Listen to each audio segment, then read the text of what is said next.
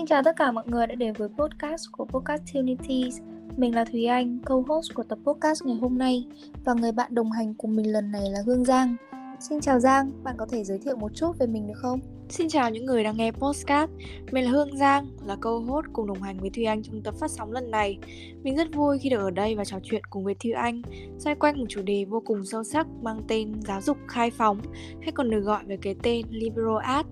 không biết là Thúy Anh có như mình không nhưng mà khi đọc đến cái tên tiếng Anh này, mình đã suýt nhầm lẫn với một bộ môn nghệ thuật nào đó. Và thật đáng ngạc nhiên, gần đây giáo dục khai phóng lại trở thành một chủ đề nổi bật trong các cuộc tranh luận về giáo dục đại học toàn cầu, chứ không chỉ riêng ở Việt Nam. Ừ, đúng như vậy ấy. Bên cạnh những định nghĩa hay là những kiến thức mà các bạn đã được biết tới thì tập podcast lần này của chúng mình sẽ cung cấp và trao đổi thêm nhiều thông tin hơn về câu hỏi đã gây tranh cãi trong thời gian gần đây. Đó chính là liệu môi trường giáo dục của Việt Nam có đang phù hợp và có tiềm năng để phát triển hình thức giáo dục khai phóng hay không. Vậy theo Giang, môi trường phù hợp để giáo dục khai phóng có thể phát triển một cách toàn diện nhất là gì? Ừ, theo như mình được biết thì giáo dục khai phóng là một mô hình giáo dục bậc đại học hiện đang được áp dụng rộng rãi tại các nước như là Hoa Kỳ, các quốc gia tiên tiến có nền giáo dục phát triển tại châu Âu, châu Á với đặc trưng là đào tạo linh hoạt, chú trọng cả chiều rộng lẫn chiều sâu của các môn học. Và ngoài ra thì các ừ, chương trình này còn khuyến khích các môn liên ngành, tăng cường khả năng lựa chọn cho sinh viên. Đến đầu thế kỷ 21 thì chúng ta đã nhận thấy có thêm những điều rất cần thiết ngoài kiến thức, ví dụ như là kỹ năng mềm cần được đưa vào trường đại học nên có thể nói rằng thế kỷ 21 tinh thần giáo dục khai phóng lại được trỗi dậy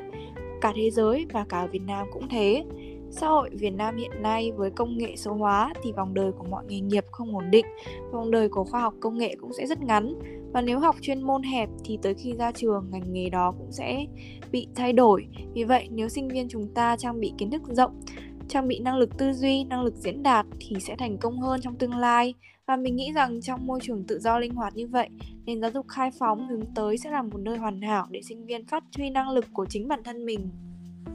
Ừ, mình rất đồng ý về ý kiến của Giang. Và theo mình để bổ sung cho ý kiến đó thì một môi trường toàn diện nhất là nơi mà khi đánh giá sự hài lòng và trải nghiệm của những sinh viên thì họ đều trả lời rằng họ nhận thấy là họ đang trải qua một khoảng thời gian ý nghĩa và họ có thể vận dụng được những kiến thức mà mình đã học để phục vụ cho công việc tương lai một cách triệt để nhất và mượt mà nhất. Mượt mà theo ý mình ở đây đó chính là sự sử dụng tích hợp các kỹ năng mềm với kiến thức hàn lâm một cách tự nhiên hơn. Ví dụ như là bạn đó học và tốt nghiệp chuyên ngành công nghệ thông tin, nhưng mà lại được đào tạo về giáo dục khai phóng một cách kỹ càng. Bạn đó được tiếp xúc với cả các môn như là mỹ thuật, tâm lý học hay là nhân văn.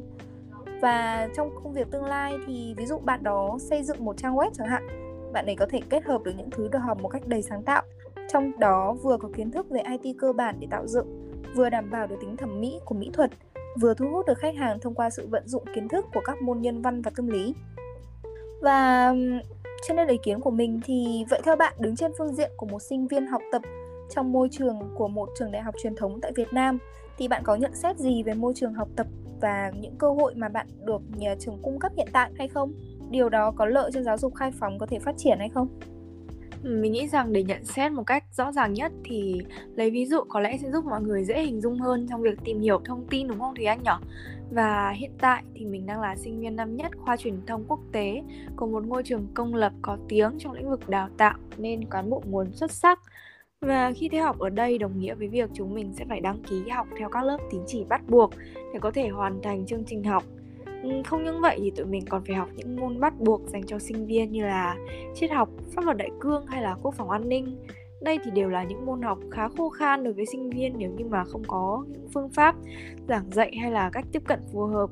Mình thấy rằng có lẽ là nhược điểm lớn nhất hầu hết các trường đại học ở Việt Nam đang có. Và thế nhưng không phải vì thế mà những trường đại học này ít có cơ hội để phát triển bản thân ở trường mình thì ngoài những giờ học chính trên lớp, chúng mình cũng sẽ được các thầy cô tổ chức những buổi tọa đàm, chia sẻ kinh nghiệm, học hỏi những kỹ năng cần thiết. Cùng với đó là những buổi workshop định hướng nghề nghiệp rất là thú vị. Một thay đổi rất tích cực mà mình nhận thấy ở đây đó chính là môi trường ở học viện. Cũng đang dần thay đổi để có thể phù hợp với sinh viên cũng như là với thời đại ngày nay nhiều hơn. Và theo như mình được biết thì Thùy Anh hiện đang là sinh viên của Đại học Swinburne Việt Nam. Vậy thì môi trường học tập của Thùy Anh có gì khác biệt hơn so với môi trường đại học công lập như chúng mình không thì anh nhỉ? Uhm, mình thì mình may mắn hơn Giang một chút khi mà mình đang được học tập trong môi trường của một trường đại học quốc tế nơi mà các cơ hội để tiếp cận nền giáo dục khai phóng thì sẽ nhiều hơn và phong cách giảng dạy của thầy cô cũng khác biệt hơn so với trường của Giang một chút. Thường thì những chương trình học tập về rèn luyện kỹ năng mềm của bọn mình sẽ được tổ chức ngay từ đầu năm nhất và nó giúp chúng mình làm quen với các bạn nhanh hơn, biết thêm được nhiều kỹ năng mới để phục vụ cho những môn chuyên ngành của chúng mình sau này. Và mình có nhớ là hồi năm nhất đại học, mình đã được trải qua các khóa học về rèn luyện kỹ năng thuyết trình, kỹ năng debate cũng như những buổi workshop thú vị về các chủ đề xoay quanh cuộc sống. Chúng không có liên quan nhiều đến kiến thức chuyên ngành mà mình được học tập sau này, nhưng mà mình thấy chúng là nền tảng và chúng giúp mình cảm thấy tự tin hơn trong quá trình học tập bởi vì mình thấy trong quá trình học tập chuyên ngành ấy, thì mình rất hay phải thuyết trình trước đám đông. Và nếu như không nhờ khóa học ngay từ đầu vào này, thì mình rất khó có thể tự tin như hiện tại. Hay là mình nhớ vào tuần thứ hai của năm nhất, thì mình có được học về cách rap một bài hát. Mình cũng thấy khá là hoang mang và mình cũng không biết phải làm gì tiếp theo cả. Mình chẳng có một chút kiến thức nào về rap, và mình cũng thấy nó khá là vô dụng vì mình chẳng bao giờ có mong muốn trở thành một người viết rap chuyên nghiệp thầy cô sau đó đã giúp đỡ mình giúp mình suy nghĩ và tìm chủ đề của những bài hát rap cách gieo vần phối nhạc và cách làm thế nào để cho nó không giống đọc thơ. Và mặc dù bài của mình thì chưa được tốt cho lắm nhưng mà mình đã cố hết sức. Và quan trọng là mình nhận ra rằng kết quả không quan trọng bằng quá trình. Trong quá trình làm bài tập ấy, thì mình có cơ hội được tiếp xúc với nhiều người bạn. Mình học về rap không chỉ qua thầy cô mà còn qua cả những người bạn mới chúng mình trao đổi với nhau rất nhiều và chủ đề giao tiếp thì ngày càng được mở rộng hơn. Và sau quá trình học thì mình mới nhận ra được rằng mặc dù mình không trở thành một rapper, nhưng mình biết cách vận dụng những kỹ năng và kiến thức mình đã được học để kết nối, hay là phỏng vấn một rapper chẳng hạn. Mình hiểu sâu hơn về họ và ngành rap để viết ra những bài báo có chiều sâu hơn. Thêm vào đó thì mình cũng đã có nhiều người bạn và học hỏi được nhiều điều từ họ. Biết đâu sau này thì mình sẽ biết cách mở rộng hơn các mối quan hệ thì sao? Ừ, đúng với những gì kinh nghiệm của Thúy Anh chia sẻ. Thì mình thấy rằng giáo dục liên ngành và toàn diện là một phần của đại học khai phóng. Thế nhưng mà định nghĩa toàn diện hoàn toàn dựa vào góc nhìn và lựa chọn của mỗi sinh viên phải không nào? Và giáo dục khai phóng giống như tình yêu ấy hỏi tình yêu là gì thì ai cũng biết nhưng mà khi vào phải phải giải thích nó thì là gì? Thì mỗi người sẽ giải thích theo một góc cạnh khác nhau tùy vào thời điểm và tùy vào mỗi con người. Về chiết tự khai thì mang ý nghĩa là khai mở mở rộng ra các lựa chọn khác nhau. Phóng là giải phóng những quan điểm tiêu chuẩn mà mình nghĩ là bắt buộc có để thành công. Và thay vì dạy học một cách toàn diện thì đại học khai phóng định hướng để sinh viên không chú trọng duy nhất vào một lĩnh vực chuyên môn mà tự mở ra cơ hội để có thể học hỏi nhiều thứ khác nhau. Ừ, thêm vào đó thì mình cũng đã đọc được một vài bài phỏng vấn về môi trường học tập của các trường quốc tế khác ở Việt Nam như là Fulbright hay là VinUni và mình thấy thì hình thức học tập của họ cũng như cơ hội mà các trường này cung cấp cho sinh viên thì khá là hợp lý và rất là có tiềm năng. Bởi vì điều đó giúp cho sinh viên có nhiều kiến thức hơn, không chỉ trong chuyên ngành của họ mà còn là những khía cạnh khác bên ngoài cuộc sống, giúp họ có thể thích ứng tốt hơn với công việc trong tương lai. Còn đối với công việc trong tương lai thì mình luôn hy vọng mình có thể kết hợp được những thứ mình đã được học một cách hài hòa nhất và giúp mình có sự thoải mái, thích ứng cũng như sáng tạo cao hơn trong công việc. Và nhắc đến môi trường giáo dục ở đại học thì không thể nào không nhắc đến đội ngũ giảng viên phải không nào những người trực tiếp đứng lớp giảng dạy sinh viên ở học viện chúng mình thì được chỉ bảo với rất nhiều tầng lớp giảng viên chuyên nghiệp như là tiến sĩ, thạc sĩ và quan trọng là họ có độ tuổi chênh lệch khác nhau. Mình không phủ nhận rằng cả việc các giảng viên gạo cội đôi khi sẽ có cách tiếp cận giảng dạy bị ảnh hưởng bởi generation gap. Cho nên là sinh viên chúng mình khi mà nhiều khi mà học tập ở những vị giảng viên này thì nhiều khi sẽ thấy hơi khó tiếp thu bài học. Có những thầy cô luôn áp đặt bắt sinh viên chúng mình phải học theo cách học mà chúng mình không thích. Và điều đó thì khiến sinh viên chúng mình khi lên lớp cảm thấy rất ngột ngạt tù túng và thậm chí là không có hứng thú trong học tập. Ừ, ví dụ như là chúng mình sẽ phải học 3 tín chỉ triết học bắt buộc và giảng viên thường sẽ bắt chúng mình đọc trước giáo trình khi mà lên lớp. Sau đó thì chúng mình bắt đầu các khi mà chúng mình bắt đầu các tiết học thầy cô sẽ vấn đáp với tụi mình về những kiến thức mà chúng mình đọc được từ giáo trình trước đó. Điều đó khiến chúng mình cảm thấy hơi gò bó và khó tiếp thu được các kiến thức, bởi vì không phải ai cũng sẽ có năng lực học thuộc lòng. Ừ, thế nhưng thời gian gần đây, do nhà trường quan tâm và tiếp thu ý kiến của sinh viên nên là học viện mình nói chung hay là các giảng viên nói riêng cũng đang dần trở nên tin hơn bao giờ hết. Nó tin là bởi vì các thầy cô bắt chen để phục vụ công tác giảng dạy còn nhanh hơn cả tụi mình nữa và với những thay đổi tích cực này thì khiến sinh viên tụi mình có thêm động lực trong môi trường học tập nhiều hơn còn đối với Thùy Anh thì sao nhỉ? Về thầy cô trong trường thì mặc dù vẫn có những giáo sư khá là lớn tuổi, nhưng hầu hết khoảng cách về độ tuổi của bọn mình và những professor thì không lớn. Ví dụ như là giảng viên dạy môn thiết kế của tụi mình thì chỉ có gần 30 tuổi thôi ý. và năng lượng cũng như sức trẻ của thầy đã khiến chúng mình có hứng thú hơn với môn học này. Thật là may mắn khi mặc dù những thầy cô có cách chúng mình bao nhiêu tuổi đi chăng nữa, thì phong cách giảng dạy của họ đều giống nhau. Họ luôn luôn kết nối với học sinh kể cả trong lớp học hay là bên ngoài đời. Họ sẵn sàng hỗ trợ và giúp đỡ bọn mình trong những cuộc thi và kể cả những vấn đề trong cuộc sống mà chúng mình đang băn khoăn. Ví dụ như là thầy giáo môn nhiếp ảnh của chúng mình chẳng hạn. Thầy rất rất hòa đồng luôn ấy. Thầy luôn luôn lắng nghe tụi mình trong tất cả các vấn đề, kể cả tình yêu và có rất nhiều bạn lập cả group chat luôn với thầy chỉ để nghe thầy tư vấn tình cảm mình thấy điều đó rất là thú vị và đặc biệt. Bởi vì theo chúng mình thì một khi có sự kết nối giữa giáo viên và học sinh một cách khăng khít, không chỉ chúng mình có thể học được nhiều điều hơn từ họ, mà họ còn là những người bạn mới của chúng mình nữa. Mình nhận thấy là họ thường không đặt nặng về tiêu chí dạy học đâu, mà họ thường luôn luôn dành cho chúng mình những thời gian vừa đủ trong mỗi tiết để tự vấn bản thân, đưa ra những câu hỏi, gợi mở kiến thức và luôn luôn kích thích sự tò mò về kiến thức trong mỗi tiết học. Mặc dù mình học chuyên ngành truyền thông và hoàn toàn không có liên quan gì đến môn kinh doanh cả. Nhưng mà mình lại rất yêu thích môn học này, bởi vì cô giáo đã truyền cho mình rất nhiều cảm hứng, không chỉ là về kiến thức kinh doanh đơn thuần, hay là những con số, hay là những chuỗi cung ứng khô khan, mà mình còn có thể được học hỏi và tìm tòi nhiều hơn về những khía cạnh khác bên ngoài cuộc sống. Và mình thấy nó cũng sẽ giúp cho mình có một cái đầu lạnh hơn khi làm truyền thông, không bị quá đặt nặng về cảm xúc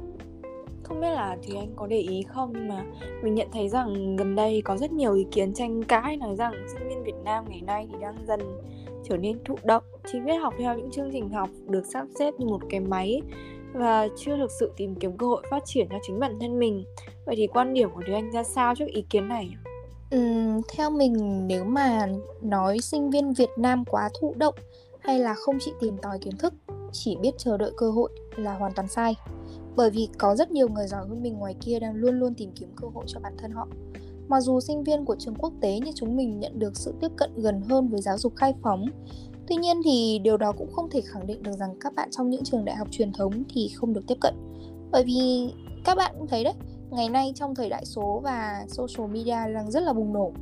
như là facebook hay là các kênh youtube, thì định nghĩa về giáo dục khai phóng đã không còn xa lạ gì đối với các bạn sinh viên nói chung các bạn ấy đã biết lựa chọn, họ biết nhận ra lợi ích của việc tự học và tìm kiếm cơ hội. Các bạn ấy cũng đang vượt lên hoàn cảnh biết chấp thời cơ và luôn luôn linh hoạt. Sinh viên trẻ thường có nhiều năng lượng và luôn luôn sẵn sàng học những thứ cho dù trái với chuyên ngành của họ, với mục đích là chỉ muốn rèn luyện bản thân hơn, thích ứng với môi trường làm việc sau này. Và đó cũng như là một dạng về sự lo xa cho chính bản thân của các bạn ấy. Thế hệ trẻ ngày nay đang thay đổi từng ngày và họ sẽ không khá miệng trời sung nữa khi mà đợi chờ trường mở các khóa học, những buổi workshop hay là những môn học mà họ sẽ luôn luôn tìm cách để chủ động tìm kiếm và học hỏi nhiều nhất có thể. Ừ, và mình nhận thấy rằng mặc dù xu hướng hiện nay đang được các bạn trẻ hết sức quan tâm và đón đầu nhưng mà mình nghĩ rằng sinh viên Việt Nam phần nào đó thì vẫn đang chịu sự ảnh hưởng của những quan niệm cũ Ừ, trái với sự năng động của phần lớn sinh viên đã được Thùy Anh nhắc đến ở bên trên thì vẫn còn tồn tại. Một số bộ phận, những bạn trẻ Việt Nam đang khá là thụ động trong việc tiếp nhận những thông tin mới. Ừ, ngoài ra thì họ còn lười rèn luyện các kỹ năng hay là học những môn không đúng sở thích chuyên ngành của các bạn ấy. Và việc thụ động này mình đã được chứng kiến ở khá nhiều trên lớp học cũng như là qua các câu lạc bộ hoạt động ngoại khóa mà mình tham gia các bạn ấy trên lớp thường sẽ không cảm thấy hứng thú với những lời mà giảng viên nói hay hoặc là không tương tác trong lớp học. Ngoài ra thì cũng khá lười tư duy và lời suy nghĩ. Các bạn ấy cũng hay thu mình lại trong các hoạt động tập thể ít giao tiếp. Mặc dù mình biết là sẽ có những người hướng ngoại, những người hướng nội và họ có quan điểm hoàn toàn khác nhau. Tuy nhiên thì theo như mình nghĩ thì có một sự khác biệt lớn giữa việc hướng nội và tính thụ động. Bởi vì chỉ cần các bạn ấy học hỏi muốn tiếp thu thì cho dù là trước đây các bạn ấy có là người hướng nội chăng nữa ấy, thì các bạn ấy cũng sẽ chấp nhận sự thay đổi của bản thân để tìm cơ hội cho mình. Và mong muốn đạt được sự thành công trong tương lai. Ừ, thay đổi không phải mất đi bản chất vốn có mà thay đổi ở đây là để thích ứng với sự dịch chuyển không ngừng của toàn cầu. Và vì vậy nên là các bạn sinh viên nên trước lấy thời cơ để tự giành lấy cơ hội thành công cho riêng mình trong tương lai tuy rằng mô hình giáo dục khai phóng ở Việt Nam thì vẫn chưa phổ biến nhưng mà mình tin rằng với sự linh động trong phương pháp giảng dạy cũng như là tiếp cận định hướng cho sinh viên thì đây có lẽ là một môi trường hoàn hảo để sinh viên có thể tự do phát triển bản thân của mình. Ừ, đúng như theo Giang đã chia sẻ thì mình thấy mặc dù môi trường giáo dục mà các sinh viên nhận được thì rất là quan trọng nó bổ trợ và giúp cho định hướng của sinh viên sau này trở nên rõ ràng hơn, cũng như giúp cho sinh viên cảm thấy tự tin hơn khi bước vào một môi trường làm việc chuyên nghiệp trong tương lai. Hay là giáo viên cũng là một nhân tố quan trọng giúp cho các bạn ấy có cái nhìn tổng quan nhất về môi trường học tập mà bản thân bạn ấy đang cảm thấy mình thực sự phù hợp. Nhưng mình cũng rất đồng tình với ý kiến là mặc dù trong môi trường có như thế nào, cung cấp nhiều cơ hội hay không thì bản thân người sinh viên vẫn là yếu tố quan trọng nhất dẫn tới sự thành công của giáo dục khai phóng ở Việt Nam hiện tại. Và như đã nói ở bên trên thì chính những sự tìm đòi đó, tò mò đó về kiến thức xung quanh của các bạn ấy sẽ là yếu tố then chốt cho việc phát triển bản thân. Và nếu như các bạn ấy quá thụ động, không chịu động não hay tư duy thì cho dù môi trường các bạn ấy được nhận có tốt đến đâu thì vẫn sẽ phải đối mặt với những sự thất bại sau này. Và để khẳng định cho việc Việt Nam có phải là môi trường phù hợp cho sự phát triển của giáo dục khai phóng hay không thì mình nghĩ rằng đây có lẽ là một môi trường tiềm năng để phát triển, nhưng nó có thành công hay không, hay là phát triển rộng rãi hay không thì mình nghĩ rằng phần lớn đều phụ thuộc sinh viên trên đây là những chia sẻ của chúng mình về những vấn đề xoay quanh môi trường giáo dục của Việt Nam hiện tại và liệu nó có đang phù hợp cho giáo dục khai phóng phát triển hay không thì hãy cùng lắng nghe chúng mình ở những tập postcard tiếp theo. Cảm ơn các bạn đã lắng nghe và rất hy vọng các bạn sẽ thích số podcast lần này của chúng mình. Tập podcast này sẽ được phát sóng trên Spotify và nền tảng Apple Podcast của Podcast Unity. Xin chào và hẹn gặp lại.